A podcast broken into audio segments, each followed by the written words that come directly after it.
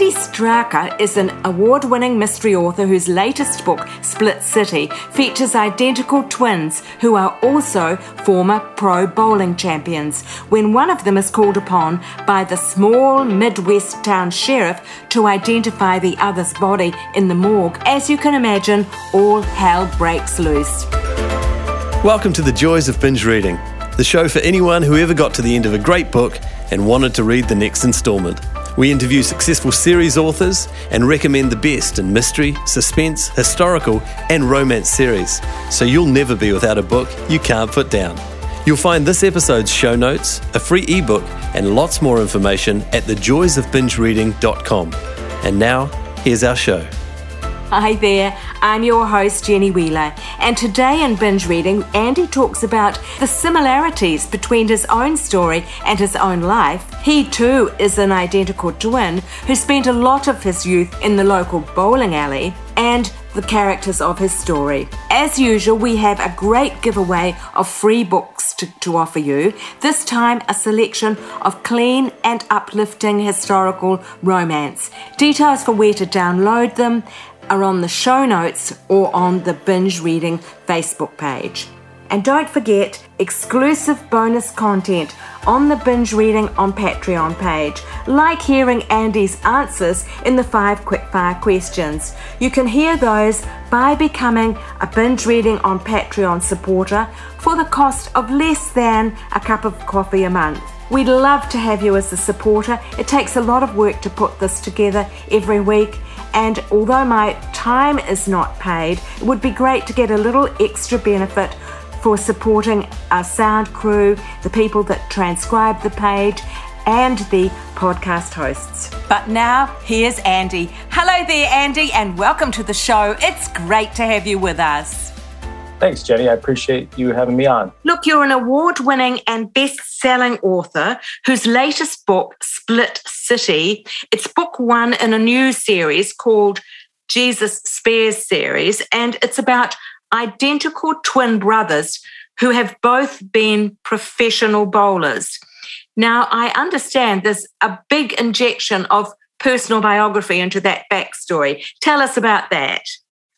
I I grew up in upstate New York, which is where this book is set. It's not autobiographical in in any way. The characters are really not my twin, but I am an identical twin to start off. And when I was young, my mother and father took my identical twin and I bowling almost every Sunday after church. It was kind of a rig my parents were both bowlers, both bowled in leagues. That that changed a little bit when we got into our teens. We kind of that kind of fell away, but it, it was a part of my childhood that was sort of a cherished memory. And when the believe it or not, when the pandemic started uh, a couple of years ago, I was hard at work on sort of a more of a how would I call it? an international uh, thriller, actually co-authored with another gentleman. And I called him up and I said, I need to take a break from this uh, book. It's just too close to reality with everything going on right now. And the part of the reason I wanted to do that is that I just felt this this need to tell this story. This idea came into my head.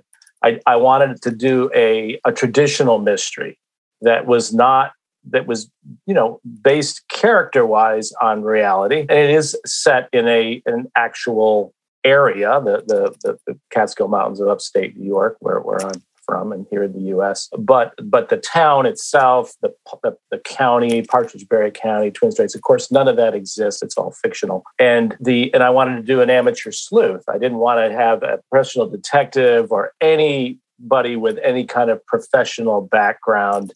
I, I just didn't want that level of reality, I guess, if you will. And so it was it was actually great therapy for me to write this book. It, has been it's been great fun. I've had fun writing it. I hope people have enjoyed reading it. From the feedback I get from readers, it seems to be that's the case. So, and I'm having a blast with the characters. I'm actually working on this sequel right now, which we uh, hope to have out. I'm, I'm talking with the publisher right now. I have to meet some deadlines uh, here this quarter in order to have it out this year. It may may get pushed into the first quarter of next year, but anyway, so that's kind of the background on it, and it's been a lot of fun. So it was kind of a bit of a tonic for you getting through the pandemic. Is that how you see it? Yeah, yeah, and I guess I I needed something that was just an escape, and yeah. and I'm, I'm I can't help but wonder if many readers are sometimes in the same boat these days. They just they don't want to, you know, we have so much drama going on. All we got to do is turn on our television or, or click to our internet. It's just, it's splashed into our faces everywhere, it, it seems. And I sometimes I just want to sit with it, whether it be a physical book or an ebook. I'm I'm kind of a, I can go either way myself, but some I know some people feel strongly either one with one or the other. But but just to be able to escape, just to say, okay, I'm in a different world now, and I'm enjoying these characters. I want to know more about them. I want to have fun with them. And and especially I'm enjoying the narrative voice and whatever is going on. Sure. Now, I'm talking to you from New Zealand, as, a, as many of our listeners do understand. And in New Zealand, when we talk about bowls, the thing that really comes to mind, well, certainly for people of my generation, is lawn bowls and older people playing bowls outside on very smooth greens, all dressed in white, almost uniforms, white costumes like the cricketers use. But it's not. Mm-hmm those sure. sort of bowls you're talking about at all, is it? I don't know if you even have those sort of bowls in the States. It's a different sort of bowling entirely. So tell us a bit about the bowling in this book. Yeah, this book is really it's it's it's American 10 pin bowling. There are that's the majority of the bowling alleys in this country and Billy Gills, who is the protagonist in the in the book, is a former pro. He's pretty much washed up, except he occasionally tries to get into a tournament. And he runs the bowling alley, which is Split City. And so I tell people in a nutshell to describe this book, it's I, I like to think of it as Agatha Christie meets the Big Lebowski, uh, if you're familiar with that, and, yeah. and and also meets Cheers. If it, that, I know that dates me a little bit, but go. But I, I wanted it to create a, a sense of community, a place where people come together and so in this book, there is a church, a local church, and then they meet once a month in the bowling alley and they have an event, which and they actually bring people in from out of town and other areas for a recreational thing. And it's a fellowship and so forth. And there's a little talk and so forth. But essentially, uh, and, and, that's known as Jesus Spare. So that's where my idea for the mystery series is that, okay, all of these stories, because this is a small town, it's not like there's murders that happen every day, but all of these stories will in some way be related to those events that happen, you know, whether it's people from out of town or people from other in the region there that that come for this event. Yeah, so that's kind of the the idea behind it. It's lightly inspirational, but it's not overtly religious. I think that would be fair to say, wouldn't it? Yes, yes. You know, and I'm sorry I didn't. I, I, circling back, I didn't quite answer your question. So the you know the, the ten pin bowling alley is a is a facility with a lane, and of course there's the professional bowling tour here in the U.S. where some of the top bowlers earn fairly good money, but nowhere. The bowling was professional bowling was sort of in its heyday back 30, 40 years ago. And it's not so much anymore, but it's made, made something of a comeback. The PBA, as it's known, is still quite popular, and particularly in the Midwest of the United States. So it is a, an area nowadays. It is actually one of the most popular or largest sports in America. I think the estimates are something like 60 to 70 million people went bowling last year in, in bowling alleys, but it's mostly recreational. Families, people getting together. There are leagues and so forth that are formed. They're nowhere near as popular as they were back in my parents' day. And there's actually quite a good um, nonfiction, very kind of a serious book by a sociologist that came out about 20 years ago called Bowling Alone. And, and he documents the sort of the, the restructuring of American community and he uses the bowling leagues as sort of a, a, a metaphor, sort of an analysis of that, because back in my parents' day, for example, of a much much larger percentage of people were involved in these leagues and these communities. And then that really really fell off quite dramatically in the 80s and 90s and he saw that as an indication of changes in community and and so forth. So and which is I, you know, I'm not a sociologist. I refer other people to the book. I've read parts of it. It's interesting. It's an interesting thing. What I'm looking to do with this book is to, I guess, in some ways, resurrect that feel that I got from my childhood of a community where people in a small town come together And uh, yeah. Yeah, that's interesting. So, I mean, the more recent events indicate perhaps that the community is not quite so glued together as it was as you when you were growing up. Yes. I mean, in the book, you mean? I mean that your book takes us back to a time when the community was more glued together. But this book that you mentioned, Bowling Alone, Mm. indicates that perhaps the decline in popularity was because communities became less cohesive. Yes, yes, exactly. And, you know, I think it's to the point now where, and part of this, of course, is due to social media and some of the technology we're using right now. There are people that actually live in suburban neighborhoods that don't even know their neighbors, for example. Yeah. And, and of course, that that would not have been the case, you know, back in my parents' day. So, so this book, you know, of course, you know, doesn't, you know, put its head in the sand to not recognize that. Of course, it's modern day, there's technology and so forth, but it is in a small town. And now some of the characters uh, are quite different, and there's some different things going on, you know, and that's something that I've had a lot of fun too. And I'm looking forward myself uh, to seeing these characters evolve and getting to know them a little better there is a very humorous tone to it. And you're saying about bowls being a sport. You mentioned a sport there which I had never heard of, and which at the beginning I thought he must be, you know, joking. What extreme ironing as a sport. Now I looked it up and it really does exist. Tell us about that. Well, I don't know that all that much about it, but I, I was really thinking of I wanted to make I should say this is sort of inside baseball. My identical twin brother is an economist. Okay, so he, has a PhD in economics. He's a very he's very prestigious executive with one of the big banks here in America. And he's nothing. I wanted to make this character nothing like him. Okay, so I, I wanted him, but I wanted him to be have some financial success. So he creates. This is Bo Gills now, not our narrator, but Bo Gills. Once they both leave professional bowling, Billy and Bo actually leaves early prematurely because he has an idea for these kind of strange, funky bowling shoes. And they take off. They're known as tread bows. They become sort of the uh, the Air Jordan sneakers of the bowling world. And they he builds a little factory there in this Partridge Berry County, and his Treadbow, you know, shoes become this big, big, big thing. He's also very quirky and very different. He has all sorts of he's he has some money. He's he travels a lot. He's a little bit of a womanizer, and but he also um, does some strange things. One of which is extreme ironing, which is you know people can look it up on the internet. It's it's a phenomenon where people will.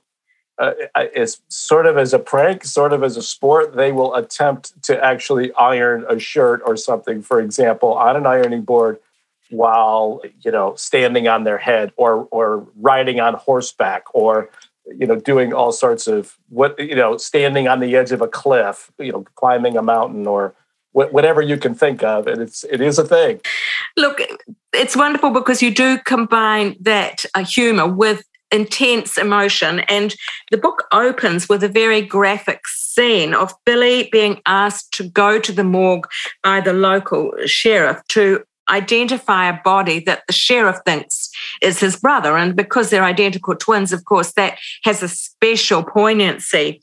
I don't think there's anybody who wouldn't identify with that scene and feel um, for Billy. We won't let on what actually happens, but what inspired you to open the book that way?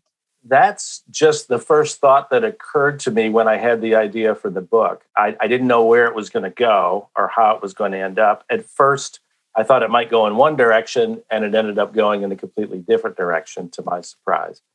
But I thought it was a good way to open a mystery with right up front with something that was unusual and something also that on an emotional level I personally could relate to because I could imagine myself being called to such a place and looking down at a body that looks like myself and you know trying all the emotions that might be you know and i tried to capture that as well as i could in the book to give readers a sense of what it's like to be a twin you know to actually see someone else in the flesh who looks like you there's yeah. still uh, even at my age now and and and you know, I, I, I have a couple of grandchildren. Even at my age, my, my twin and I talk all the time. We don't see each other physically as often as I would like, especially since the pandemic. But you know, we talk usually two or three times a week on average.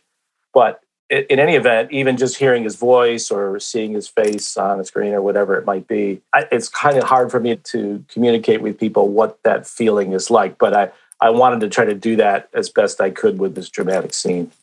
Yeah. And I think you do. It's terrific. I wanted to make sure that we got to talk about your other series too, because once again, you have a really uh, unique take on things. You've got a Shamus Award winning series built around a a former cop called Frank Pavlicek, and yes. he's got a particular sport or interest, leisure interest that he pursues, and that's falconing. And falconing appears in a number of these books. There's four or five of the Frank Pavlicek books, I think, is there. Yes, that's correct. And the K Street Hunting Society is the most recent of those.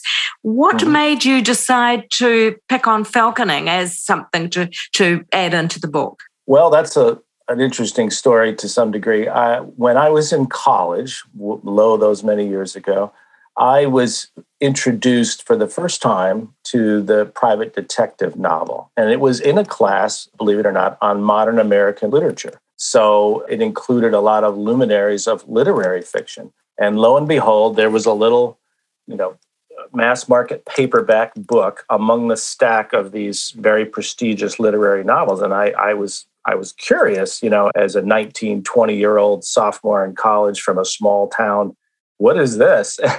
and it was Raymond, Raymond Chandler's The Big Sleep.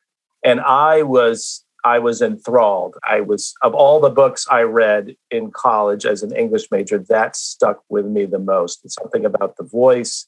I resonated with it. And so I, I wanted to write. I actually was I actually played sports in college. I played college basketball, small college, very small college, but so I was very involved in that. But and I, I also wrote, I published a couple of short stories in college in the, the you know the campus literary journal, not, nothing too prestigious or anything. But um, I didn't really have the confidence to feel that I could make it as a writer or and I didn't want to go on and pursue more uh, academic training so I, I, went into business and I did that for 10 or I was actually 13 years altogether. But my wife, bless her soul, came to me after our second child was born and said, "You know, I'm going to be going back working full time." She, well, she'd been working full time. I shouldn't say that, but she was she'd gone through her training while I was working, and I was actually working in the medical field as well. I worked for some large pharmaceutical companies and so forth. But she wanted to. She said, "Why don't you take a year or two off and?" You've always talked about writing a book, which I had. and she said, it was almost like put up or shut up, buddy. so, and, if it, and if it doesn't work out, go back to, you know, what you've been doing. So I, and, and I could stay and sort of be a stay at home dad part-time with our, our two, then two year old daughter, who's recently engaged to be married now, by the way, at the age of 28. So, so it shows you how long ago that was.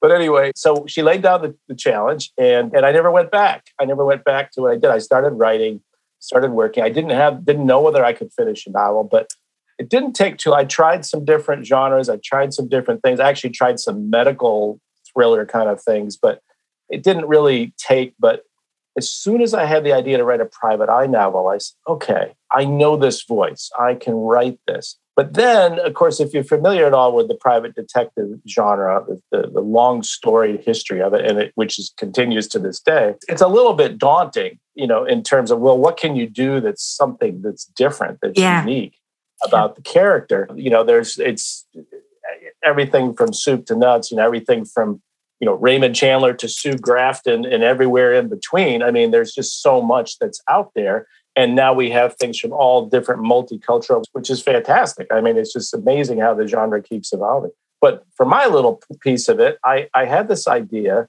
i was out of, I, my wife had gotten into bird watching and i'd always been kind of fascinated with hawks and eagles and falcons and that sort of thing.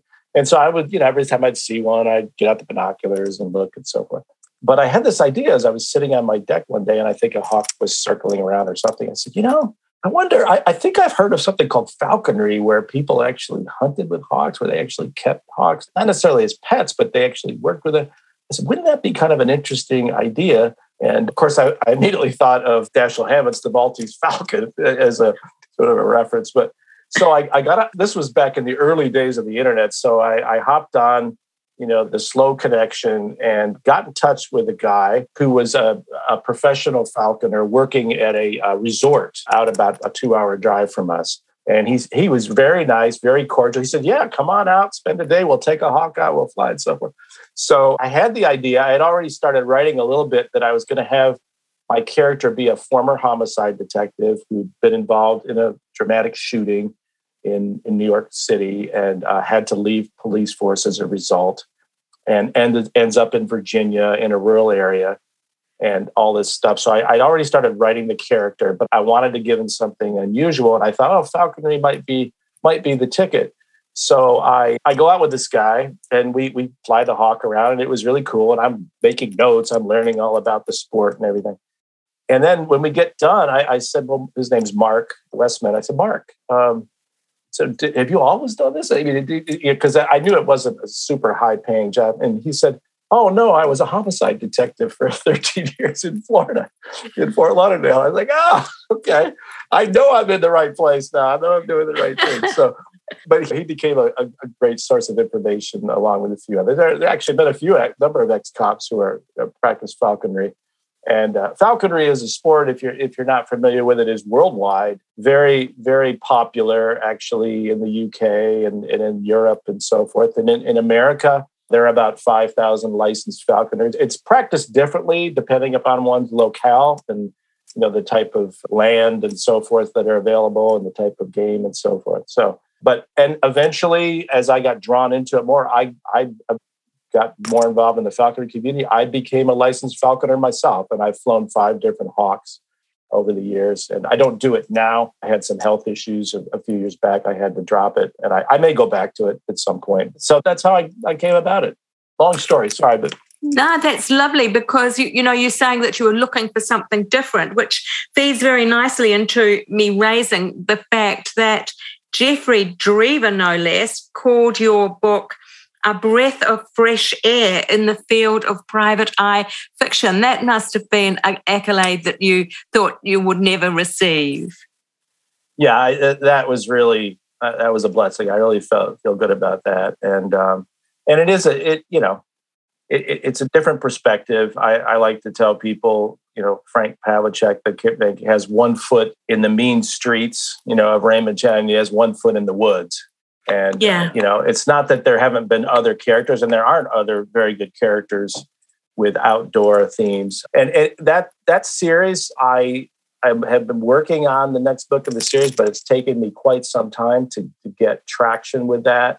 I had a manuscript. The, the book, by the way, was originally published by Penguin Putnam in New York, the NAL Signet division, and there was I had a three book contract with them, and they they did the first three in the series. But unfortunately, my first editor left, and then my second editor left. And anyway, long long story. It, the the series didn't stay with them. Eventually, I was able to get the rights back, thankfully, and actually put out some of them myself when the ebook thing hit. And then company Brash Books, which is uh, Lee Goldberg and Joel Goldman, picked it up around 2014, 15, and they've been wonderful to me.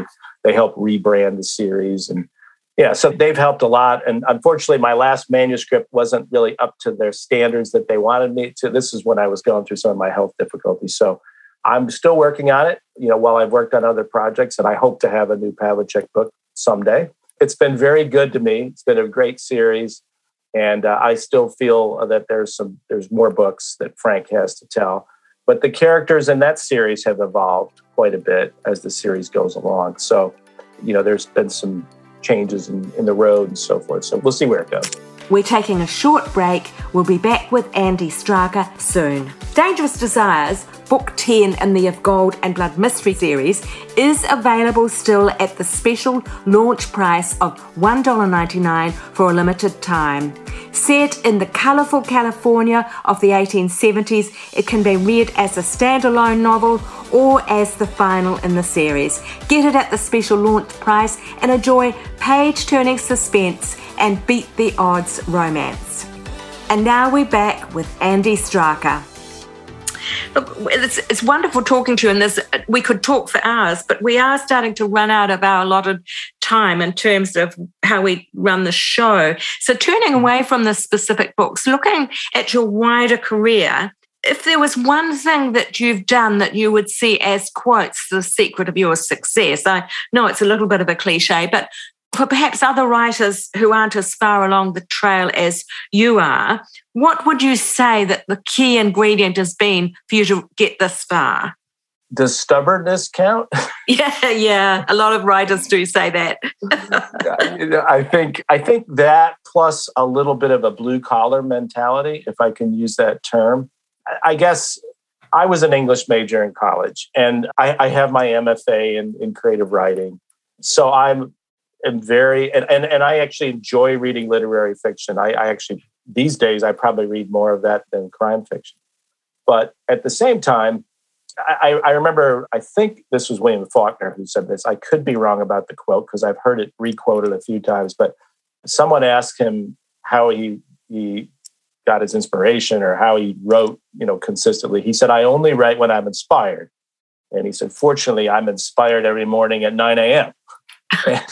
and I think that mentality that, okay, I look at it as a professional writer and whether we make a lot of money or a little bit of money or somewhere in between if we take that approach that okay whatever time i have allotted whether it's you know 10 hours a day or 15 minutes a day or somewhere in between or so many hours per week i've there's so many stories out there that are far more inspirational than mine of people who've written late into the night or gotten up at three or four in the morning and so forth while holding down a job and all these wonderful things I've been really blessed to uh, be able to make my own schedule for quite some time. Now, we, my wife and I, do have six children that we've raised, and you know, so we've had a lot going on besides my writing. But I think that mentality, that sort of uh, lunch pail mentality, that okay, I'm I'm going to I'm going to go to work now, whether even if it's only for an hour or two, whatever it is, I'm going to be consistent about it.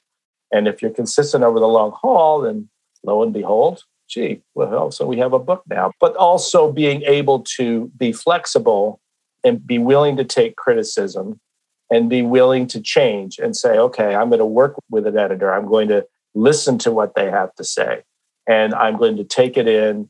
And I, I may not just uh, regurgitate what they might suggest because if they're seeing a problem in my book, okay, I how am I going to fix that problem? aha, I know a better way to fix that problem than what the editor even came up with because it's my book, right? I wrote it. I know all the ins and outs and I know where the characters are going and, and what might even be a better idea. So just to be flexible and, and willing to take that input, I think is, is a key, been a key for me. That was how my first book was published, frankly, because it was rejected when my agent shopped it around. She was all excited, thought she was going to get an auction, and it got totally rejected. But I had a couple of editors give me feedback, one in particular, for he gave me about a page of some ideas.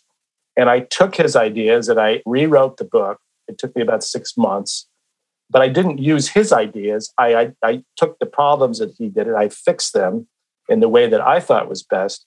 And when the agent sent it back to him, he quickly sent me a contract within two days.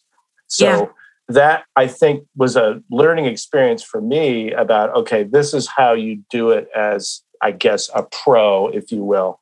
You know, you re- you recognize that okay, everything I write is not perfect, but if I take in what you know seasoned pros and editors or readers that I really trust, other novelists and so forth that I whom I know who I respect, if they give me feedback and says this is not working here, okay, then I've got to go fix it. And being willing to do that and be flexible. And, you know, that's, I think that's the big issue. And was that the first Frank Pavlicek book? That's correct. Yeah, yeah. Mm. Look, we are coming to the end now, Andy, and we like to check in with your reading taste because this is the joys of binge reading. And some of our listeners probably like to follow up on the things that you say you've really enjoyed. It is a popular fiction show, really. We're unabashedly not ashamed to say that we're into genre fiction. So, Andy, as reader, what have you been reading lately, literary or, or genre, that you particularly enjoyed? Well, you know what I'm going to do? I'm going to pull up my little Kindle app here and I will share with you my library. it's, it's right now, excuse me, I've got The Deep, Deep Snow by Brian Freeman, Lee Goldberg's latest, which is Gated Prey, a book that actually Lee recommended called Cowboy and Cossack, which a lot of people aren't familiar with. It's a Western, but it's very different, uh, quite different, set in Russia, of all things. Ah. Uh, Double Agent, let's see, The Other Passenger, and there's some Mary Kay Andrews on here. There's some cozy mysteries. This is sort of my, been some of my research that I've done. But uh, I'm trying to find, eh, let me just go down the list here. But I think Leif, I'm trying to remember the name of the book, but I, I can't for some reason find it on here. Leif Enger's latest book um, that he wrote, he's the author of Peace Like a River. That is more literary fiction. Uh, that was his first book that came out in 10 years on my audio list. That'd probably be a good place to go to because sometimes I like to listen to some of my literary fiction on that just to get the cadence and the rhythm of words. You know, there's a, a book called Cloud Cuckoo Land, which is Anthony Doerr's latest. You know, the oh, author of yeah. All the Light We Cannot See. Yes. I'm actually listening to a very interesting book. It's uh, it's maybe some would find it controversial, at least here in the U.S. or or maybe over in Asia as well. It's a book called The Sympathizer, my future son-in-law is actually Vietnamese, and uh, his parents were actually boat people. So I've been reading, I've been listening to this. It, it gets quite an insight. It's, it's set at the end of the Vietnam War, and it's a it's a someone who's a South Vietnamese who escapes, and it's it's kind of a somewhat of a mystery. I, I guess it would be classified as genre fiction, not genre fiction, but I've been a William Gibson fan for some time. James Lee Burke is always inspiring Dave Robicheaux's uh, series anyway, that's just a start. But that's, yeah, that's that sounds like heaps. Thank you. So when do you find time to do all this reading? you know, it, it, it I do in fits and starts. You know, when I if uh, sometimes I may binge watch television if it's good television. my wife and I have gotten into watching This Is Us, show called This Is Us lately, which is very well done. And but anyway, so it, it just depends. Uh, and then I've along with that, I'm watching the new Reacher, the new Jack Reacher uh, series, which I highly recommend. I think it's nothing against the the Tom Cruise uh, movies, but this is far better, in my opinion, closer to the books, to the Reacher books. Yes. And so, th- so that's a lot of fun. So I, have seen very positive comment on that actor that plays the new in the new series. Yeah. Yeah. Yeah. So those are all those have all been fun books, and of course, almost anything that comes out, you know, by people like Jeff Deaver or John Gilstrap or people like that. Uh, yeah. CJ Box. Uh, I don't haven't read as much as CJ lately. He actually has a falconer in his books. His books are set in Wyoming. You know, he has a game warden as his main. But those are fun books for me as well to read. Wonderful.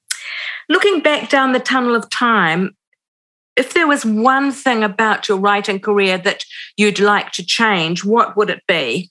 That's a good question. I I guess what it would be is, well, I was going to say I wish I'd started earlier, writing seriously, but I don't know that I would have been ready for that.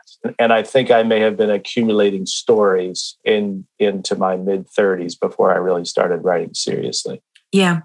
So I don't know that I look at that as a regret. From time to time, I, have looked at that and I see some of these young writers coming up, and I was like, wow, I, I'm just blown away by the talent and the ability that they may have, say, in their 20s or so forth. And and I and sometimes I wonder, well, where do you go from here?